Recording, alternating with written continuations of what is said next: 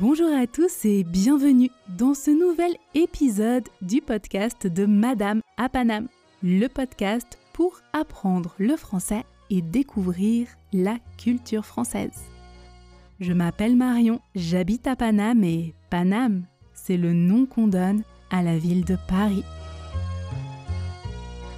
Retrouvez la transcription de l'épisode, la fiche de vocabulaire expliqué, le quiz et toutes les activités dans l'abonnement premium du podcast disponible sur mon site www.madameapanam.com.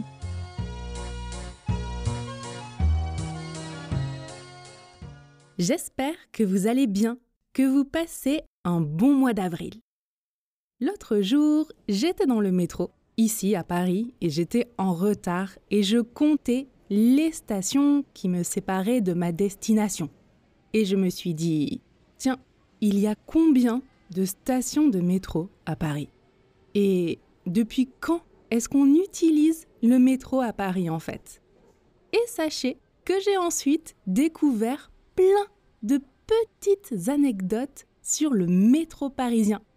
Et je vais les partager ici avec vous. Déjà, combien de lignes de métro il y a à Paris, à votre avis? Dites un nombre. 16. Il y a 16 lignes de métro. Et combien de stations? Vous savez? 10, 20, 50, 100. Plus, il y en a 309. Oui, le métro parisien est très développé et il fait près de 220 km et 4 millions de personnes prennent le métro tous les jours à Paris. Ça vous donne une idée de l'importance du réseau du métro de Paris, mais Maintenant, je vais vous raconter sept petites histoires sur le métro parisien. On va voir si vous les connaissez. Numéro 1. Est-ce que vous saviez qu'au début, certains Parisiens ne voulaient pas du tout du métro? Aujourd'hui, le métro est l'un des transports les plus utilisés et les plus pratiques à Paris. Mais au début de sa construction, pendant la deuxième moitié du XIXe siècle, beaucoup de monde est contre ce projet du métro. Déjà, à cette époque, les compagnies de bus et de trains ne veulent pas de ce métro. Et oui, c'est la concurrence. Ensuite, la mairie de Paris a peur que les Parisiens partent vivre en dehors de la ville. Les médecins, eux, s'inquiètent pour la santé des gens car ils pensent qu'en descendant sous terre, on pourrait faire remonter des maladies à la surface. Et les commerçants de Paris s'inquiètent de voir leurs clients se précipiter, donc aller vite dans le métro pour rentrer chez eux après le travail au lieu de rentrer à pied et de se promener et donc de s'arrêter peut-être dans les magasins et les cafés devant lesquels ils passent. Mais à la fin du XIXe siècle, Londres, New York, Budapest, Vienne et d'autres grandes villes du monde ont déjà leur métro. Paris est en retard. Et c'est finalement un ingénieur français qui parvient à faire accepter son projet de construction de six lignes de métro à Paris. Il s'appelle Fulgence Bienvenue. Monsieur Bienvenu. D'ailleurs, si vous connaissez Paris, Bienvenue, ça vous dit quelque chose? Dans le sud de la ville, il y a la gare Montparnasse. Et la station de métro de la gare Montparnasse s'appelle Montparnasse Bienvenue. Oui, comme bonjour, bienvenue. C'est drôle pour un nom de gare. Et je me suis toujours demandé pourquoi bienvenue avec deux points sur le U.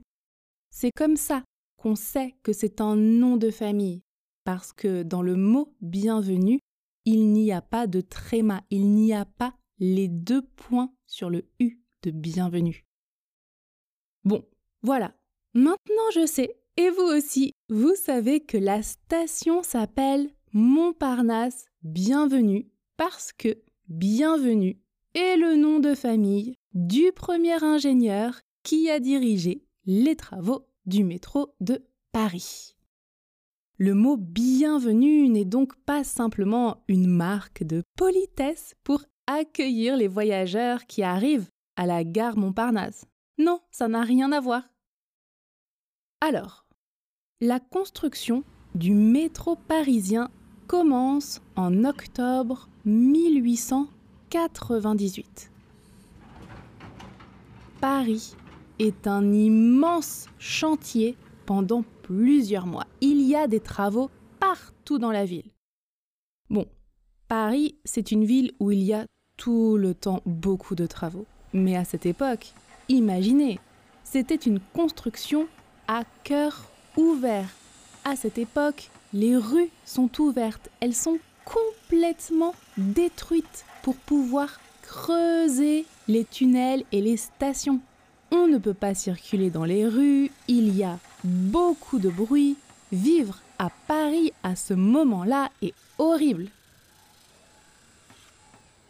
Mais c'est rapide, parce que moins de deux ans après le début des travaux, en juillet 1900, les Parisiens peuvent enfin monter dans la première rame de métro de la ligne 1. Une rame de métro, c'est un ensemble de wagons de métro. Et depuis, tout le monde a adopté le métro. Et les Parisiens comme les touristes ne peuvent plus s'en passer, évidemment. Numéro 2.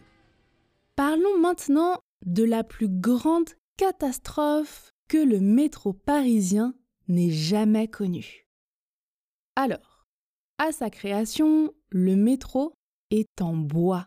Oui, en bois. Et les rames, donc les ensembles de wagons du métro, fonctionnent grâce à l'électricité. Et qu'est-ce qu'il peut se passer quand il y a de l'électricité et du bois ensemble? Oui, un incendie. Et c'est ce qu'il se passe en août 1903, à peine trois ans après l'inauguration métro. Un court-circuit provoque un énorme incendie, un grand feu et une grosse explosion sur la ligne 2 dans le tunnel entre deux stations. C'est une véritable catastrophe et 84 personnes meurent ce jour-là. Et le pire, c'est que cela aurait pu être évité. C'est absurde. Parce que le conducteur du métro dans lequel la majorité des personnes décédées, mortes, se trouvent au moment de l'incendie, les prévient. Donc le conducteur prévient les passagers qu'il y a un incendie dans le tunnel, qu'il faut absolument descendre du métro en urgence et partir. Il faut sauver leur vie. Mais ils refusent. Ils ne veulent pas. Oui, les passagers refusent de partir avant d'avoir été remboursés de leur ticket de métro. Ça semble incroyable, improbable et c'est triste, mais c'est malheureusement cette décision qui a causé leur mort quelques minutes plus tard, pour le prix d'un ticket de métro. Oui. Ensuite, numéro 3. Est-ce que vous saviez que pendant près de 100 ans, on ne payait pas tous le même prix pour utiliser le métro? Alors, je ne parle pas de réduction pour les jeunes ou quoi que ce soit de ce genre. Non, non, je vous explique. Après l'incendie catastrophique de 1903, il faut penser à moderniser et sécuriser le métro. La sécurité des systèmes électriques est améliorée. Et puis, on commence à penser au remplacement des wagons en bois par d'autres en métal, ce qui diminue largement le risque d'incendie, comme on l'imagine. Et c'est en 1908 qu'apparaissent les premiers métros en métal, comme aujourd'hui. Bon, de sa création en 1900 jusqu'en 1991, les métros ont une première classe et une deuxième classe, comme dans les trains et les avions, par exemple. Et le ticket pour accéder, pour aller en première classe est donc plus cher que celui de la deuxième classe. Et les passagers de la première classe ont certains avantages par rapport à ceux de la deuxième classe. D'abord, il y a beaucoup moins de monde en première classe. Les passagers ont donc beaucoup plus de chances de trouver une place assise. Et ces places assises sont beaucoup plus confortables puisqu'à cette époque-là, la deuxième classe a des sièges en bois, alors qu'en première classe, les passagers peuvent s'asseoir sur de vrais sièges en cuir. Le cuir, c'est la peau d'un animal avec laquelle on fait des chaussures et des sacs. Vous voyez? Enfin, troisième avantage, c'est la sécurité. Les voitures de première classe se trouvent au milieu de la rame, au milieu des autres wagons. Vous savez pourquoi? En fait, cela diminue les risques pour les passagers s'il y a un accident de métro. Bah oui, si un métro percute un autre métro par exemple, les wagons du milieu sont moins impactés. Et sachez que cette première classe du métro parisien n'a disparu qu'en 1991. C'est assez récent. Numéro 4. Est-ce que vous savez quelle est la plus grande station de métro du monde? La plus grande station souterraine, sous la Terre donc. Eh bien, selon la RATP, la société qui gère les transports publics parisiens, la plus grande station souterraine au monde est à Paris. Et c'est une station que je déteste, que j'évite absolument parce que c'est un véritable labyrinthe. C'est une station dans laquelle il est très facile de se perdre. C'est la station Châtelet-Léal, dans le centre de Paris. Évitez cette station de métro si vous pouvez, elle est gigantesque. En réalité, il y a trois stations en une. Les stations de métro Châtelet, Léal et la station de RER e Châtelet-Léal entre les deux cette gigantesque, énorme, immense station dessert cinq lignes de métro et trois lignes de RER, e dont le RER A qui est le plus utilisé d'Europe. Donc c'est une station énorme, il y a beaucoup de lignes différentes et il y a beaucoup de monde. Alors, quand je parle de RER, e le RER, c'est un peu un mélange entre un train et un métro. Le RER e traverse Paris comme les métros, mais il permet d'aller plus loin, en périphérie de Paris, en banlieue, dans les villes autour de Paris, là où le métro ne va pas. Donc au total, sur toute la station Châtelet-Léal, chaque jour, il y a 1500 rames de métro et RER e qui passent tous les jours. Voilà, encore une fois, si vous pouvez éviter cette station, faites-le. Une fois à l'intérieur de la station, il faut traverser des couloirs, passer par des tapis roulants, monter et descendre des escaliers. C'est vraiment facile de s'y perdre.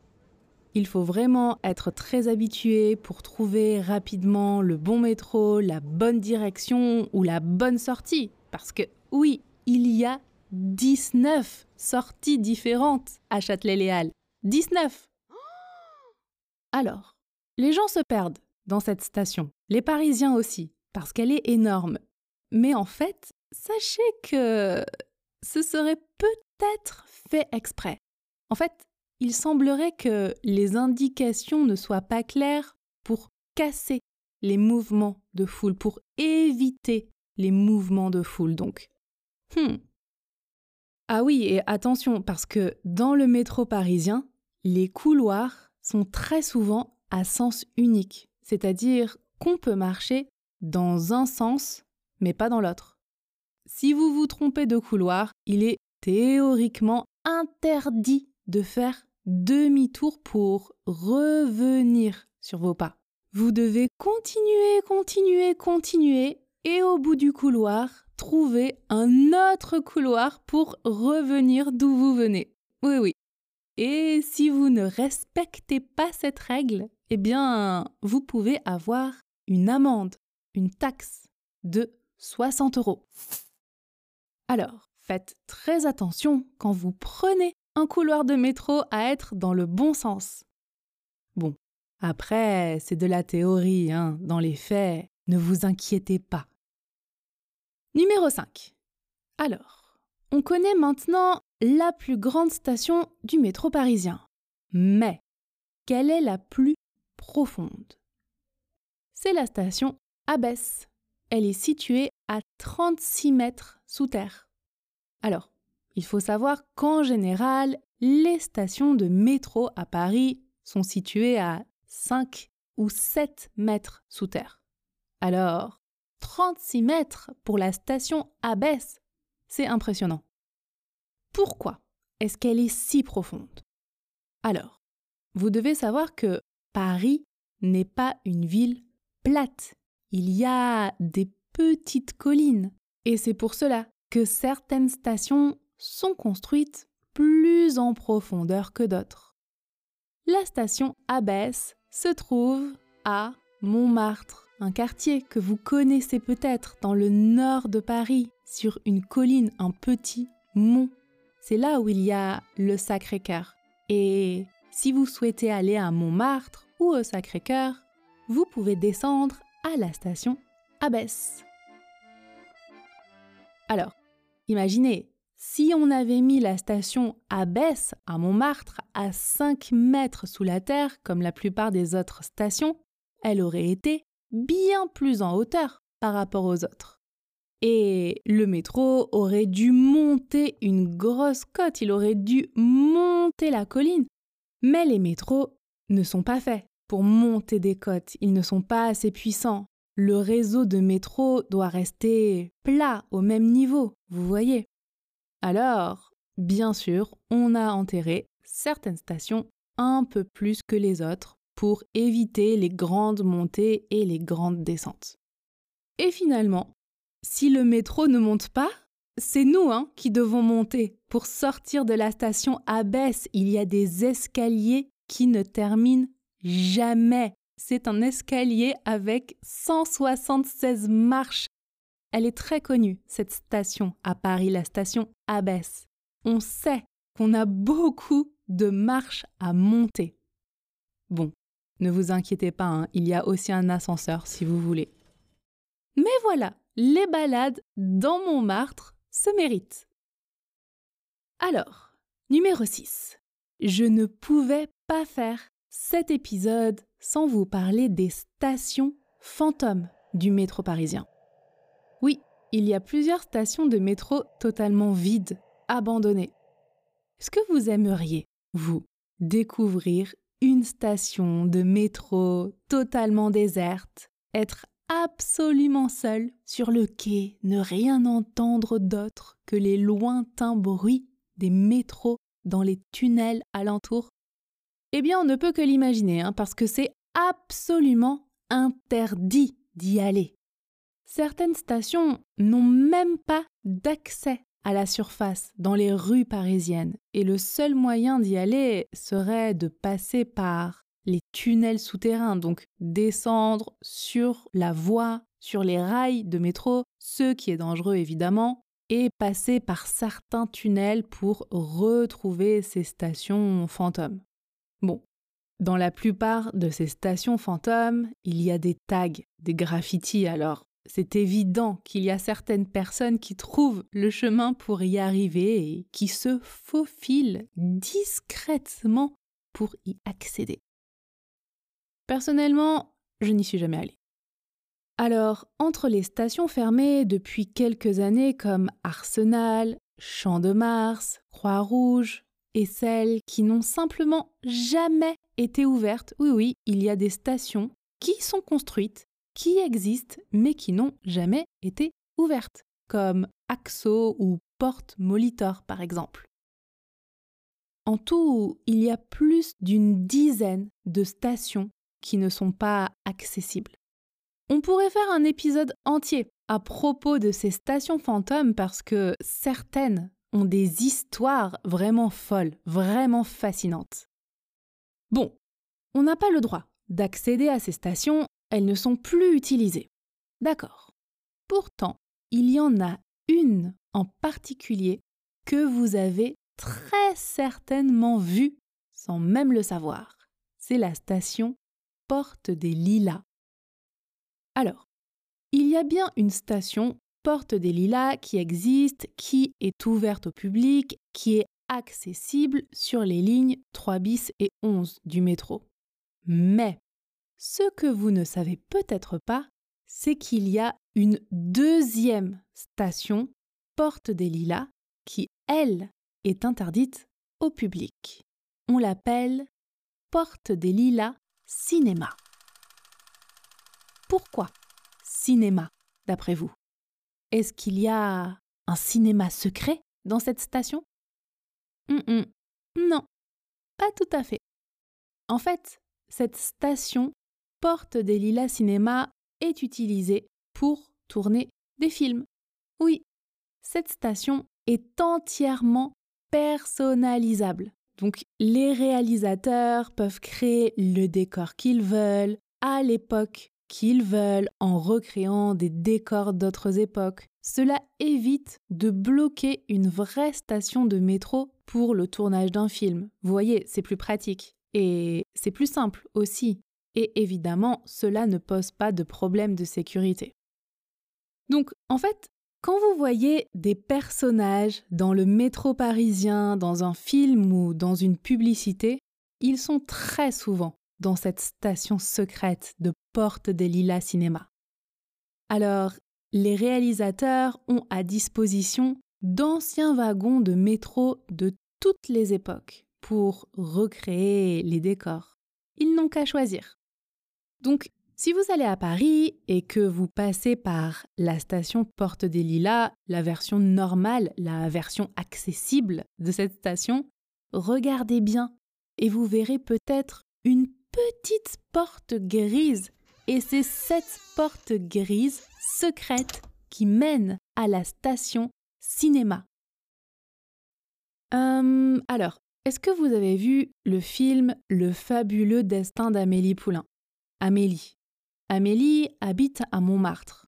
Eh bien, les scènes qui se passent dans le métro par exemple, lorsque l'on voit Amélie marcher sur le quai de la station Abbesse, sont en réalité tournées dans la station Porte des Lilas Cinéma et pas du tout dans la vraie station Abbesse. Et numéro 7, pour terminer cet épisode, revenons un peu dans les rues de Paris. Certaines façades parisiennes sont très loin d'être de simples immeubles. Une façade, c'est le devant d'un immeuble, vous voyez avec le mur, la porte, les fenêtres, ça, c'est la façade. Eh bien, si vous faites bien attention, vous remarquerez que certains immeubles à Paris sont un peu particuliers. En regardant aux fenêtres, on ne voit jamais personne. Pire encore, derrière ces fenêtres, on voit parfois un mur très proche de la fenêtre. Une personne peut à peine passer. Et parfois encore, il y a des grilles. Et puis, en regardant la porte d'entrée, on se rend compte qu'il n'y a pas de poignée et il n'y a pas de digicode. Qui peut vivre là? Est-ce que ce sont des immeubles abandonnés? En fait, non, pas vraiment ils appartiennent en réalité à la RATP. La RATP, vous vous rappelez, c'est la société qui gère les transports publics de la région parisienne. Et ces faux immeubles cachent des cheminées d'aération du métro et du RER. E Ce sont des faux immeubles. La façade est presque normale, hein on s'en rend pas compte si on ne le sait pas, mais si on prend un peu de hauteur et qu'on regarde une vue aérienne de ce bâtiment, on voit bien qu'il n'y a pas de toit, mais des grilles. Et si on descendait dans ces immeubles, on arriverait dans les tunnels du métro. Bah oui.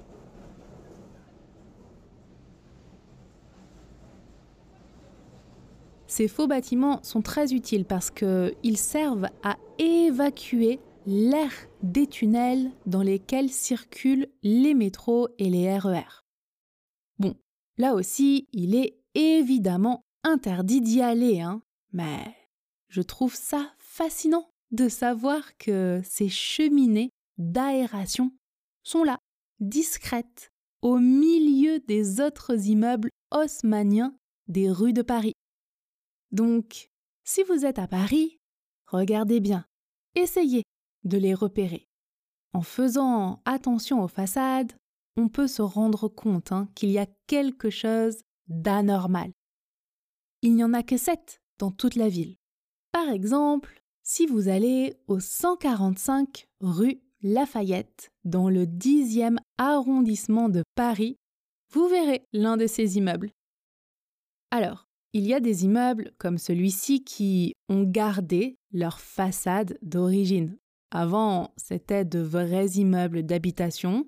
L'intérieur a été vidé, on a juste gardé la façade et on a remplacé l'intérieur par les bouches d'aération. Mais il y a d'autres immeubles qui sont plus originaux. Par exemple, au 29 rue Quincampoix, dans le 4e arrondissement, vous ne verrez pas une façade normale avec des fenêtres, des balcons et une porte. Non, vous verrez un trompe-l'œil. Un trompe-l'œil. Est-ce que vous savez ce que c'est? Un trompe-l'œil, c'est un dessin qui imite une façade réelle. Donc, on a dessiné des fenêtres avec des rideaux et il y a même des gens derrière les fenêtres comme si c'était des appartements habités. Je vous mets les images hein, dans la description, vous verrez, c'est assez amusant. C'est la fin de cet épisode. J'espère qu'il vous a plu, j'espère que vous avez appris plein de choses sur le métro parisien, le métro que vous prenez, que vous avez pris ou que vous prendrez probablement si vous visitez Paris. Vous connaissez maintenant ces petits secrets. Mettez 5 étoiles sur votre plateforme d'écoute préférée comme Spotify, comme Apple Podcast, pour soutenir le podcast de Madame Apanam. Et pour les abonnés Podcast Premium, rendez-vous dans votre espace membre pour faire le quiz et pour accéder à la transcription et à la fiche de vocabulaire expliqué et à toutes les activités. Prenez soin de vous et à vendredi prochain